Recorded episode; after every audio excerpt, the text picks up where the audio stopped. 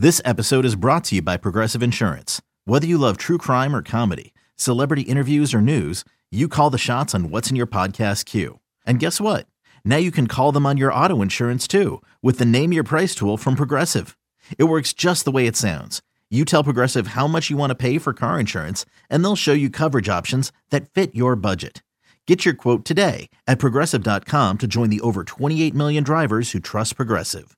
Progressive Casualty Insurance Company and Affiliates. Price and coverage match limited by state law. With threats to our nation waiting around every corner, adaptability is more important than ever. When conditions change without notice, quick strategic thinking is crucial. And with obstacles consistently impending, determination is essential in overcoming them. It's this willingness, decisiveness, and resilience that sets Marines apart. With our fighting spirit, we don't just fight battles, we win them. Marines are the constant our nation counts on to fight the unknown. And through adaptable problem solving, we do just that. Learn more at marines.com.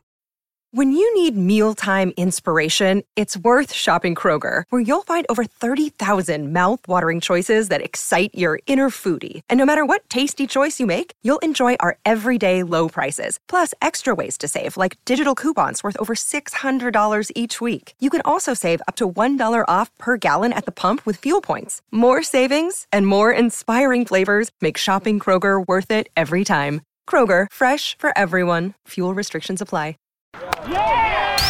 Welcome, welcome to the Bret Boone Podcast. Explore the mind of MLB All Star, Silver Slugger, and Gold Glove winner, Bret Boone, as he sits down with his friends from the world of professional sports. Now, now up to bat, Bret Boone. You worked at a pretty good pace as a pitcher. First, first two weeks of the season, pitch clock. Now, as a defender, uh, I love the staff that work quick. You know, keeps Mm-hmm. me on my toes. The guys that took a little bit longer, you know, I realized that was their style and that's what made them who they were. So you've got to work with that and, and keep yourself in the game. I, I love guys that work fast. Man, I want to get on the field, get off the field. What you've seen in the, in the first couple weeks of the 2023 with a pitch clock, I, I never thought we'd see a pitch clock in baseball.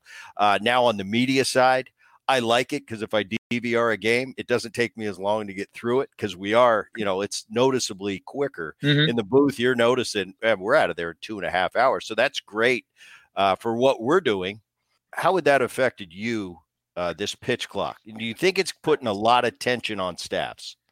Um, you know, I, don't- I don't know that it would have affected me much for the most part. You know, I, I think I, you know, because people have asked me, and I'm like, well, with nobody on base, I'm going to ask you, why can't you get a, a pitch within 15 seconds? Why do you why do you need a clock to make you do that? Like, well, what are you doing? Um, you know, now having said that, I like to work fast, and it was easy to work fast when you were pitching well when you weren't pitching well, it gets a little bit harder, you know, because I'll be the first to admit if if if I'm on my game, yeah, it's pretty much give me the ball, let me get on the mound, let me throw my next pitch. If I'm trying to find something, there might be a little bit more give me the ball. I'm going to take a walk around the mound. I'm going to come up from the backside of the mound. And the whole time I'm doing that, my wheels are turning. Like I'm trying to feel something. I'm trying to find something. I'm trying to figure something out.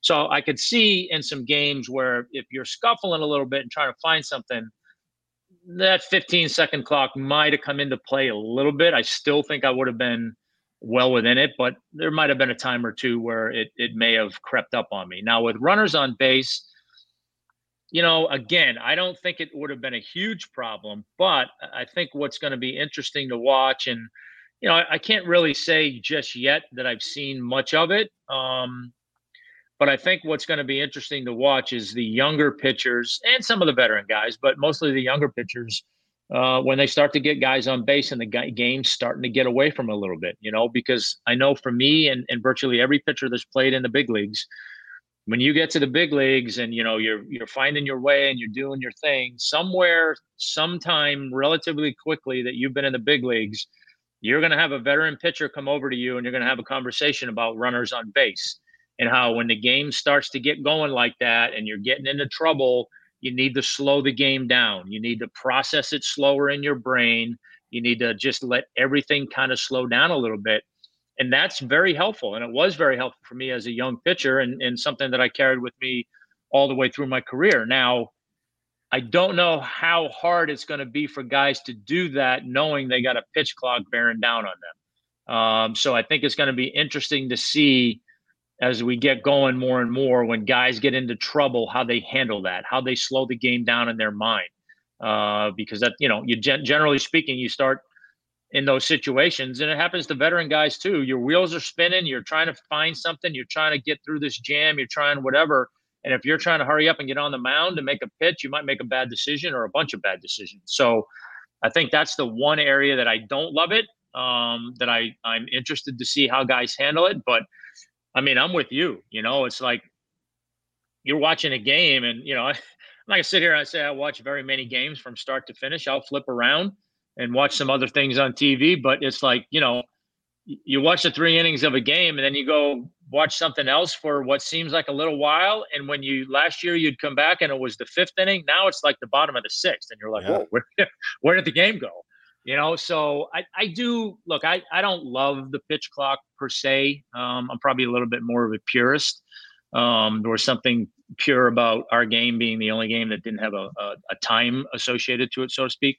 but I do think it's made it a better product. It's crisper. There's way less dead time, which makes it feel like there's more stuff going on, even if there's not sometimes.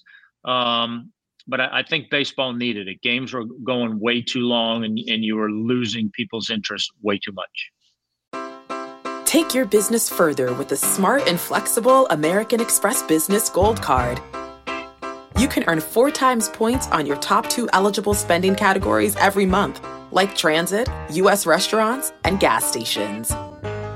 That's the powerful backing of American Express.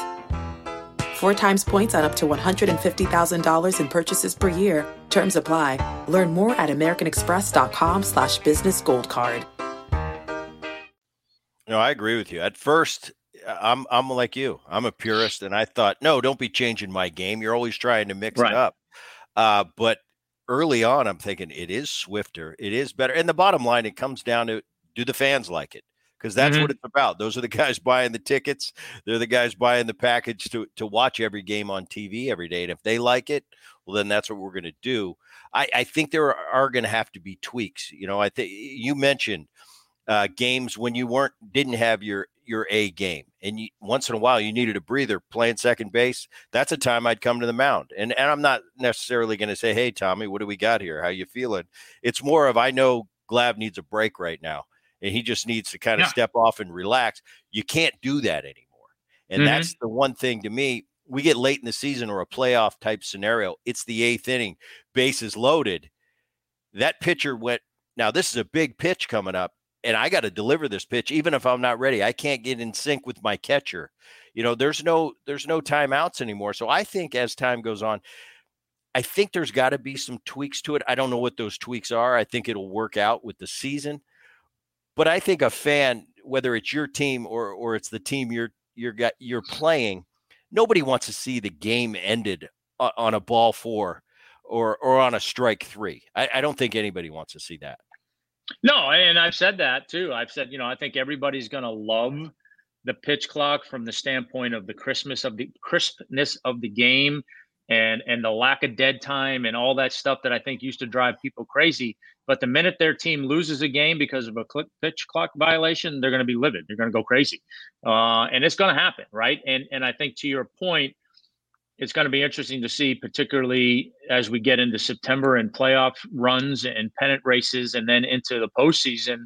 You know, what adjustments, if any, you know, baseball makes for those reasons, right? You don't you don't want to start seeing playoff games de- decided by pitch clock violations. So my hunch is, I think the umpire is going to be a little bit more tolerant on when they start the clock uh, giving some guys a little bit more time, be a little bit more lenient with, um, you know, some of those things that maybe start the clock over or don't start the clock so quickly. Um, but yeah, I, I think there's gonna there's gonna be a feeling out process, right? And and I can't I can't imagine that baseball is going to be as stringent or as strict with it as they are right now come postseason, right? I mean, every other sport you watch, um, you know, you watch hockey, basketball, football those games are are officiated much more differently in the postseason, right? They they let guys play, so to speak, right? They're not so uh, stringent or strict on calling penalties in hockey or fouls in basketball and and you know football they maybe a little more clutching and grabbing and letting guys play baseball i think that's the one area where playoff baseball it's gonna there's gonna have to be uh, a feeling out process um, because you know i think baseball has to be sensitive and i think they are. I think they know this. Uh, they may not have the answer to how it's going to play out but they know how how important those games are obviously how much stress guys are under during those games and in those confrontations and, and all those things and uh, and i think they're going to be mindful of that but i think most importantly they're going to be mindful of the last thing they want is having a playoff game or a pennant race decided on a pitch clock violation no, nobody wants that and, and major league baseball doesn't want it either uh, so I, I think we'll see some leniency as we get into the uh, latter part of the, the the more important part of the season, so to speak. You mentioned hockey. I'm going to remind everybody out there listening to the Boone podcast of Tom's hockey prowess. 1984, mm. uh, second round pick of the Braves, fourth round pick of the LA Kings. Um, do you ever give it serious thought? Obviously, you're a fourth round fourth round pick. You're pretty good. I mean, I gave it serious thought from the standpoint of college. Um, you know, hockey's different in that you you get drafted in hockey and they own your rights for five years. Uh, baseball, you know, they you they draft you and you got to sign by the next the start of the next school year. So there's you know there's much more urgency to sign a second round pick in baseball than there is a fourth round pick in hockey. Um, you know, my my conversation when the Kings drafted me was, hey, you know, we picked you in the fourth round. We know where you're going to college. We'll watch you over the next couple years. We'll talk to you after your junior year and see where things are at. And that, and that was it you know, the Braves, hey, we drafted you in the second round. We're going to be at your house tomorrow. We we want to try and sign you. So, you know, it it it was more, you know, I had a I had a college scholarship uh, to go ba- play baseball and hockey, and and you know, I knew the importance of that scholarship from my dad. Um, you know, it, it, was not a um, not something that I that I dismissed any way, shape, or form. I mean, that that's college. It, my dad wouldn't have had to pay for it, so I, I you know, I, I wanted to take that seriously. Um, but I think once once the Braves really came after me, um, and and essentially back in those days gave me first round signing bonus. Um, you know, I knew I had the money that if baseball didn't work out, you know, whether it be my signing bonus or the you know the the college um, fund situation that that uh, you had as a as a player when you signed. I knew there was I know there was an avenue for me to to pay for college if baseball didn't work out. So, you know, taking that burden away from my dad was important for me, and and that's really what it came down to. Um, you know, I loved hockey. I was probably at that stage of the game. I was a more polished hockey player than I was a baseball player. I mean, I, you know, as a pitcher, I had a good arm, and and that's what I got drafted on. I didn't know how to pitch. I mean, I my my idea of a changeup as a high school pitcher was all right. Well, I'll try to throw this next one harder than I threw the last one. I didn't I didn't know what I was doing. Um, but in hockey, I was I was I was a much more polished. I was a, a more all around better hockey player. But you know, back in those days, you go over the pros and the cons. You know, back in 1984, there weren't guys playing into their late 30s in hockey. Um, there weren't guys making a lot of money like they are in hockey nowadays. So, you know, everything kind of leaned towards baseball in terms of money and length of career and all those things. Um, but I just felt being a left-handed pitcher, I had an advantage in baseball that I didn't have in hockey, uh, and I just thought it would be foolish not to try and use that. I'm going to give you a scenario. Uh, you're in the booth. You get a call from TSN Canada. They need you to fill in. So you're going to go from the broadcast booth of the Braves you've got to call an NHL playoff game. Could you do it? I couldn't. I certainly couldn't be a play-by-play guy. Um, I probably could do enough to be an analyst. I think I know the game well enough. Um, you know, but again, today's games change too. Uh, today's hockey game. I mean, um, you know, there's.